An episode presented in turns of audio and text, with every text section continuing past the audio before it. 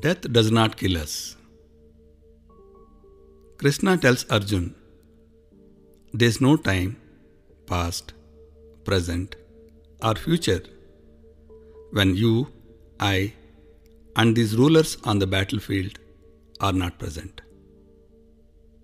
He further adds that the material side of the indestructible, eternal living entity is certain to perish, and therefore the battle ahead must be fought. This eternal living entity is known by many names such as Atma, Chaitanya, Soul, and Consciousness. Krishna refers to the same as Dehi.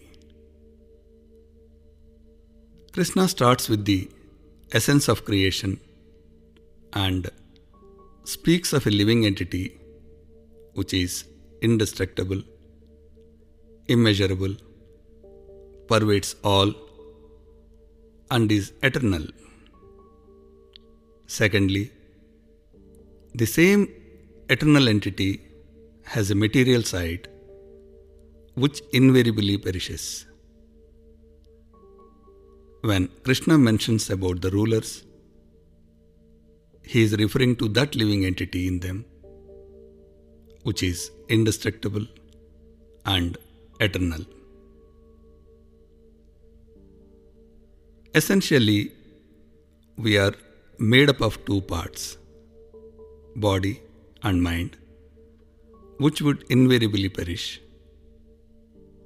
They are subjected to polarities of pleasure and pain, and Arjuna is going through that pain. Second part is Dehi, which is eternal. Krishna's emphasis is to realize this and stop identifying with body and mind, asat, and start identifying with Dehi, sat. Buddhatva, enlightenment, is when identification itself drops, which is an experience and can't be explained in words. The part of the Gita where Krishna tells Arjun to fight is the most difficult part to understand. Some say that the Kurukshetra war never took place and is only a metaphorical representation of our everyday struggles. It is unlikely that the war would have come to an end by Arjun's withdrawal from it. Krishna advocates facing battles armed with weapons of awakening and realization.